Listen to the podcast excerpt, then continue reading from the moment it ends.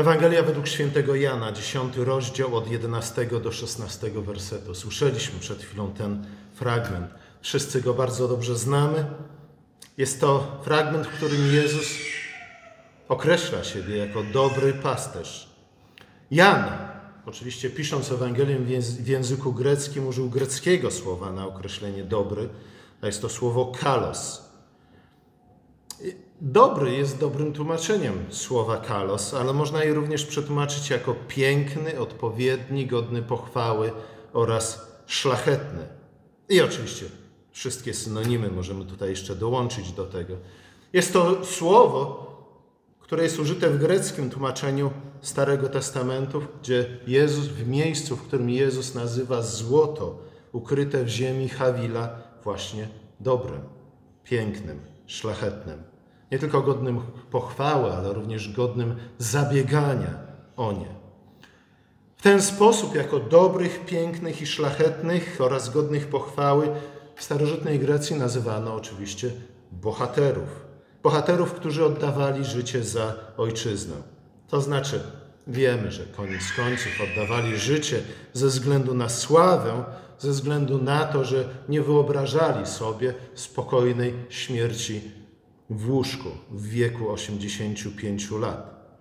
Ale generalnie rzecz biorąc, tak przynajmniej podawała mitologia, oddawali swoje życie ze względu na, ojczy, na ojczyznę.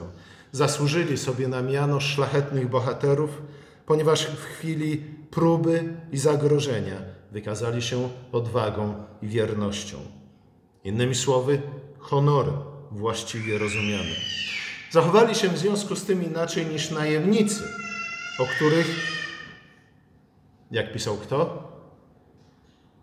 Machiavelli oczywiście, o których różni od prawdziwych bohaterów to, że oni są bardzo chętni do tego, żeby brać żołd, dopóki jest pokój, albo dopóki nie ma zbytniego zagrożenia dla ich życia. Ale jak tylko poczują oddech śmierci, natychmiast uciekają. Żadne pieniądze nie są warte własnego życia. Cudzego jak najbardziej, ale własnego raczej nie. Bo cóż z tymi pieniędzmi byśmy zrobili po naszej śmierci? Niewiele. Pomnik jakiś co najwyżej, albo pogrzeb, jak książę Filip sobie urządził. Słuchajcie, z pewnego jednak punktu widzenia zachowanie najemników zdaje się być jak najbardziej racjonalne. Zgadza się? Po co ryzykować własne życie dla pieniędzy? Możemy powiedzieć, górnicy dokładnie to samo czynią. Ale górnicy raczej nie ryzykują swojego życia dla pieniędzy jako takich, ale ze względu na to, że te pieniądze pozwolą im co zrobić? Zaprosić dziewczynę na ciastko albo zapłacić za edukację własnych dzieci. Także pieniądze nigdy tu nie są celem samym w sobie. Po co ryzykować własne życie za coś albo za kogoś, z kim wiążą nas tylko i wyłącznie zawodowe relacje? Co więcej, słowa Jezusa, w których on stwierdza, że dobry pasterz jest tym, który jest gotów oddać własne życie za owce właśnie, same w sobie są dziwne i nielogiczne. Życie żadnej owcy oczywiście nie jest warte życia pasterza. Nie mówiąc już o tym, że jeśli pasterz zginie, to jaki los czeka owce. Wtedy wilki będą sobie, będą dogadzać, jak tylko zechcą. Dlaczego Jezus posługuje się tą metaforą? No, oczywiście ze względu na między innymi te czytania, które dzisiaj już słyszeliśmy. Psalm 23. Pan jest pasterzem moim. Księga Ezechiela, 34 rozdział. Krytyka pasterzy Izraela. Nakarmiliście się mlekiem, odzialiście się wełną, zabiliście tłuste zwierzęta, ale owiec nie paśliście, tak jakby owca mogła sama się paść. Niestety nie. Owce same w sobie nie potrafią tego. Ponoć są takie owce, gdzieś w górach Szkocji. Rodzą się jedna gdzieś tam na tysiąc sztuk, które mają jakieś instynkty pasterskie i przywódcze, ale kto ich tam wie? Szkotom nie za bardzo wierzę. W każdym razie słabej nie wzmacnialiście, mówi dalej prorok, a o zdrowie chorej nie dbaliście. Skaleczonej nie opatrywaliście, zabłąkanej nie sprowadzaliście z powrotem, zagubionej nie odszukiwaliście, a z przemocą i okrucieństwem obchodziliście się z nimi. Em powiedział, że dobrze, pasterz najemny może i nie powinien oddawać życia za swoje owce, ale przynajmniej powinien wykonywać robotę, za którą mu się płaci. Oni nawet tego nie robili. Ba, stali się generalnie rzecz biorąc kanibalami, pasożytami w najgorszym znaczeniu tego słowa. Splądrować co się da, a po nas choćby potop. Słuchajcie, kto tak postępuje, oczywiście nie może liczyć na dobre owoce swojej pracy, bo generalnie rzecz biorąc, nie wykonuje żadnej pracy. Ale później Bóg również u proroka Ezechiela zapowiada, że on sam stanie się pasterzem i on sam będzie pasł swoje owce. Zagubioną odszukam, zabłąkaną sprowadzę z powrotem. Skaleczoną opatrzę, chorą umocnię, tłustą i mocną będę ochraniał, będę pasł sprawiedliwie. I wszystko dobrze. Bóg jest oczywiście lepszym pasterzem niż ludzie, bo po prostu jest lepszy niż my jesteśmy. Jest wierny swojej misji, wykonuje ją do końca. Jest dobrym pasterzem, ponieważ jest sprawiedliwym pasterzem, szlachetnym pasterzem, któremu autentycznie zależy na dobru owiec i który właściwie postrzega to dobro. Jest pasterzem, który kocha owce, ale nie jest to miłość sentymentalna. Słuchajcie, ja wiem, są bajki, których owce mają takie duże, piękne, okrągłe oczy, jak małe dzieci, małe noski i mówią też takim miłym dość głosikiem. I w związku z tym nam się może wydawać, że one są właśnie jak te małe, fajne bobasy. Nie, tak nie do końca jest. Więc nie chodzi o tego typu sentymentalną miłość w stosunku do owiec, ale po prostu o troskę. Troskę pasterza o swoje stado. Nie chodzi o to, że dobry pasterz jest tym, który troszczy się o beztroskę swoich owiec tylko i wyłącznie, o tylko i wyłącznie ich dobre samopoczucie, chociaż w przypadku owiec to chyba jest dość ważne, żeby dawały dobre mleko, smaczne mięso i długie, długie co? Runo, to się chyba tak nazywa.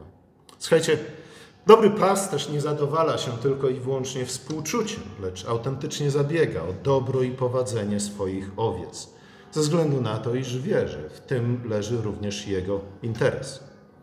To znaczy, że jego laska pasterska czasami odgania wilki, a czasami wymierza kuksańce owcom dla ich własnego dobra. Dobry pasterz nie tylko lituje się nad owcami, ale również przemienia je na swoje podobieństwo.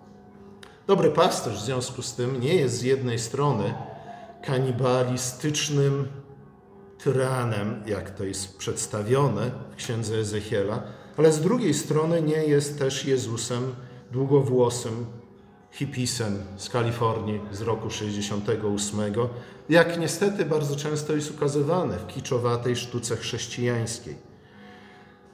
Chociaż ogólnie rzecz biorąc, to może właśnie takiego byśmy chcieli mieć Jezusa Takiego byśmy chcieli mieć Jezusa. A to wynika między innymi z tego, w jaki sposób wyobrażamy sobie świat idealny, w jaki sposób wyobrażamy sobie, innymi słowy, niebo.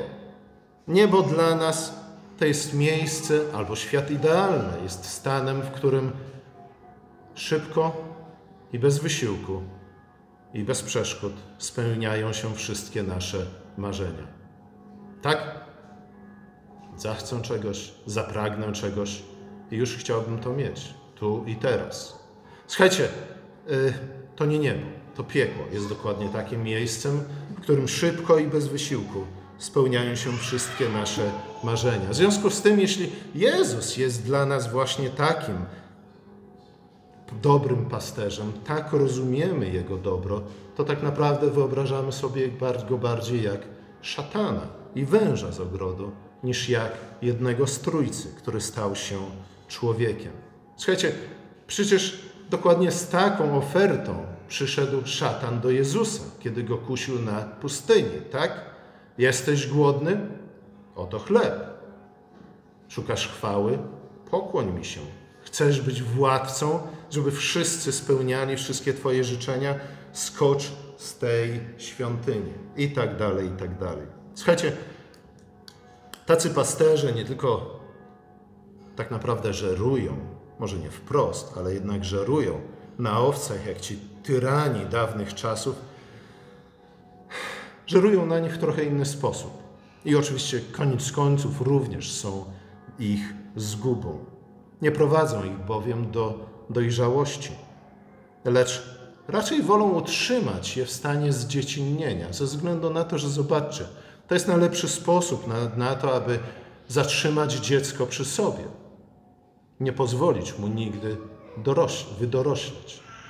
A w jaki sposób najłatwiej jest zatrzymać człowieka w jego rozwoju? Dawać mu wszystko, co chce, spełniać wszystkie jego życzenia. I na zawsze pozostanie, może nie małym, ale miłym bobasem, który zostanie z nami na zawsze. Słuchajcie, to też jest postawa kanibalistyczna. To jest jak Baba Jaga z bajki o Jasiu i Małgosi. Uzależnić ich od siebie, po to, aby zatrzymać ich przy sobie i nigdy nie pozwolić im tak naprawdę stać się ludźmi. A przecież jako dobry pasterz Jezus prowadzi nas przez dolinę cienia śmierci. Kiedyś byłem na takim spotkaniu. Nazywało się chrześcijańskim. Śpiewaliśmy tam psalm 23. Ale jakoś o dolinie cienia śmierci tam nie było ani słowa. Słuchajcie, cenzurą zajmuje się nie tylko Twitter i Facebook, nie tylko Stalin i Hitler, ale generalnie rzecz biorąc spora część świata chrześcijańskiego.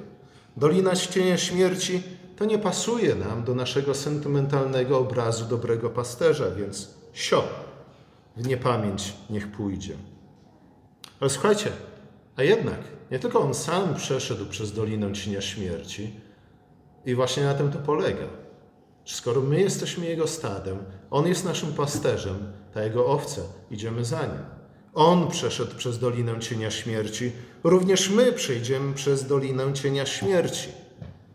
I w ten sposób również okaże swoją dobroć wobec nas. Ale przeprowadzi nas przez Dolinę Cienia Śmierci po to, abyśmy stali się ziarnem, które umiera po to, aby wydać owoc. A ten owoc jest właśnie dobry, kalos, piękny, szlachetny, godny podziwu i godny pożądania.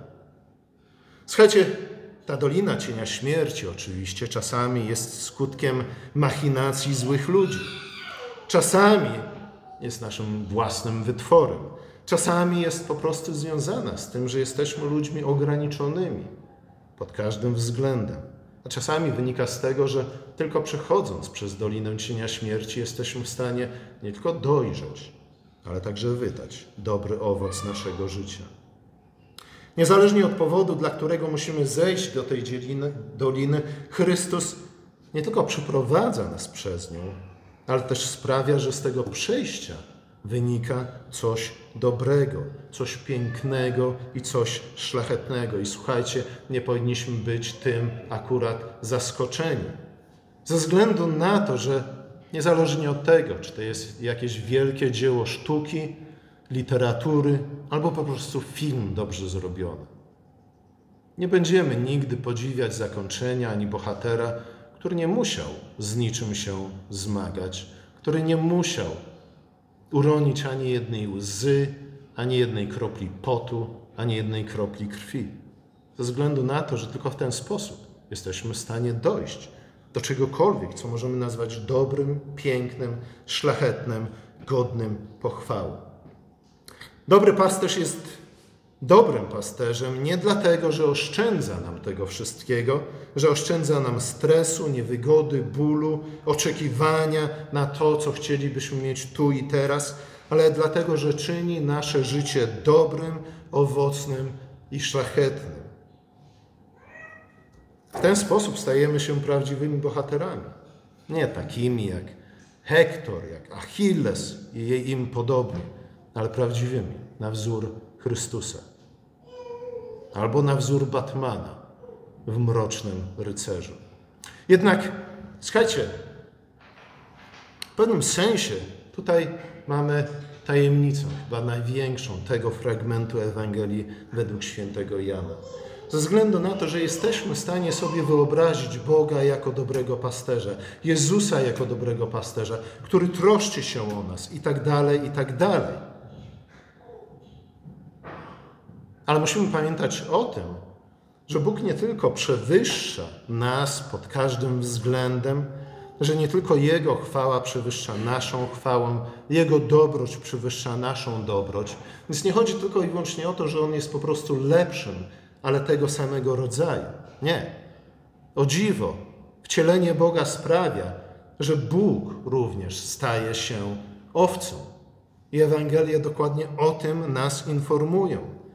Jest to owca, musi, która musi wzrastać w mądrości i w łasce. Jest to owca, która najpierw musi nauczyć się podążać za pasterzem, aby później sama stać się pasterzem. Ba!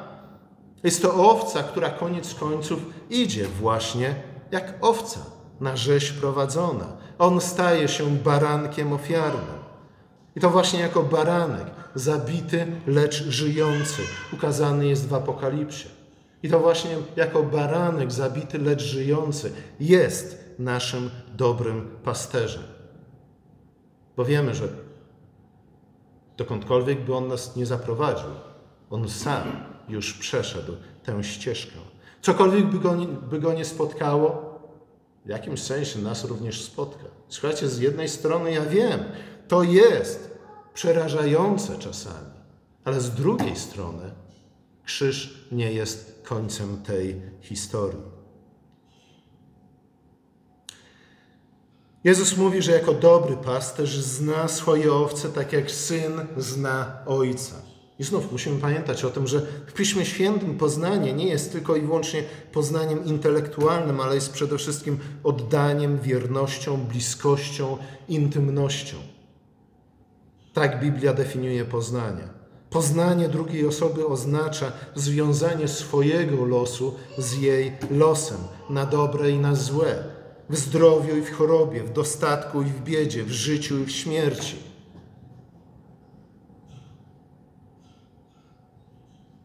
Skoro więź łącząca pasterza z owcami jest podobna do więzi łączącej ojca z synem, dlatego los owiec jest losem pasterza, a los pasterza jest losem owiec. Dlatego dobry pasterz może powiedzieć to, co każdy mąż może powiedzieć o swojej żonie, co Adam powiedział o Ewie. Kość z kości moich, ciało z ciała mego. Pasterz dobry uczyni dla owiec to wszystko, co uczyniłby dla siebie, a nawet dużo więcej, gdyż oddaje życie swoje za nie.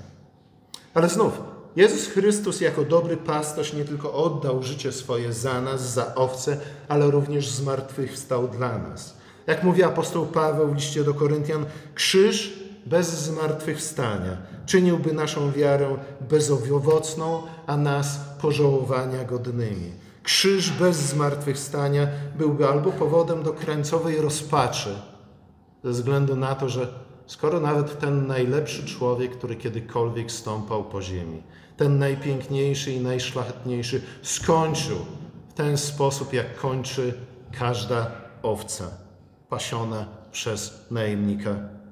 To czego możemy oczekiwać od przyszłości? Krzyż bez zmartwychwstania byłby albo powodem do krańcowej rozpaczy i pozbawiłby nas wszelkiej nadziei, albo nie byłby prawdziwym krzyżem. I słuchajcie, to się stało już w pierwszym wieku po narodzeniu Chrystusa. Już wtedy ludzie zaczęli mówić, ale ten krzyż nie do końca był krzyżem, a ta śmierć nie do końca była śmiercią. To się tylko tak zdawało i tak dalej, i tak dalej. I w swoich listach pisze o tym. Słuchajcie, bez zmartwychwstania bylibyśmy kuszeni do tego, aby rozwodnić krzyż, aby uczynić tę śmierć nie do końca śmiertelną, stępić jej ostrze, osłodzić hańbę krzyża, stonować jej obrazę. I znów, aby nie popaść w skrajną rozpacz. Ale Jezus właśnie jako dobry pasterz wpierw był owcą, potem stał się pasterzem, potem za swoje owce oddał życie, ale później również jako dobry pasterz wziął to życie z powrotem.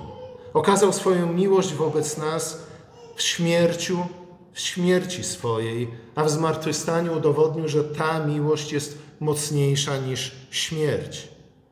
On nie tylko życzy nam dobrze, ale jest również w stanie zrealizować swoje dobre zamiary wobec nas. I On, jako wierny pasterz, to właśnie czyni. Jego śmierć jest zakorzeniona w Jego miłości, ale jest również ukierunkowana na życie. Jego śmierć wydaje dobry owoc w zmartwychwstaniu i również z tego powodu On jest dobrym pasterzem. Ale nie tylko Jego śmierć, ale także nasza śmierć. Śmierć Jego owiec wyda dobry owoc. Będąc jedną z Jego owiec, tego, który sam stał się barankiem ofiarnym, zabitym, a jednak żywym, nie tylko żyjemy, nie żyjemy tylko po to, aby umrzeć. I nie umieramy na darmo. Mówię o tym do dnia Apokalipsa, również świętego Jana, gdzie widzimy rzesze tych, którzy jak owce poszli za Jezusem, za dobrym pasterzem do końca. Oddali życie za Królestwo Boże i za Ewangelię. I właśnie dlatego, jako męczennicy, jako pierwsi wstąpili do nieba, odziani w białe szaty i z wieńcami zwycięzców na głowach. Dobry pasterz jest dobry nie dlatego, że oszczędza nam przykrych chwil i wszelkich ofiar, ale dlatego, że z nim, jako naszym dobrym pasterzem, żadna przykrość żadna ofiara nie jest daremna. Izajasz w swoim proroctwie pyta, czy na darmo się trudziłem, czy na próżno, bez pożytku zużywałem swoje siły. Młodzi prawdopodobnie w ogóle nie rozumieją, o czym dzisiaj mówią. Ale za 20 lat, może za 30 lat zrozumiecie, że w pewnym momencie zaczniecie sobie zadawać dokładnie to pytanie: czy na darmo się trudziłem? W pewnym sensie oczywiście tak, ze względu na to, że młodzi robią najgłupszą rzecz, jaką mogą zrobić. Marnują to, co najcenniejsze w ich życiu, a mianowicie co? Czas. Czy na darmo się trudziłem, czy na próżno, bez pożytku zużywałem swoje siły? Nie, jeśli jesteś jedną z owiec dobrego pasterza.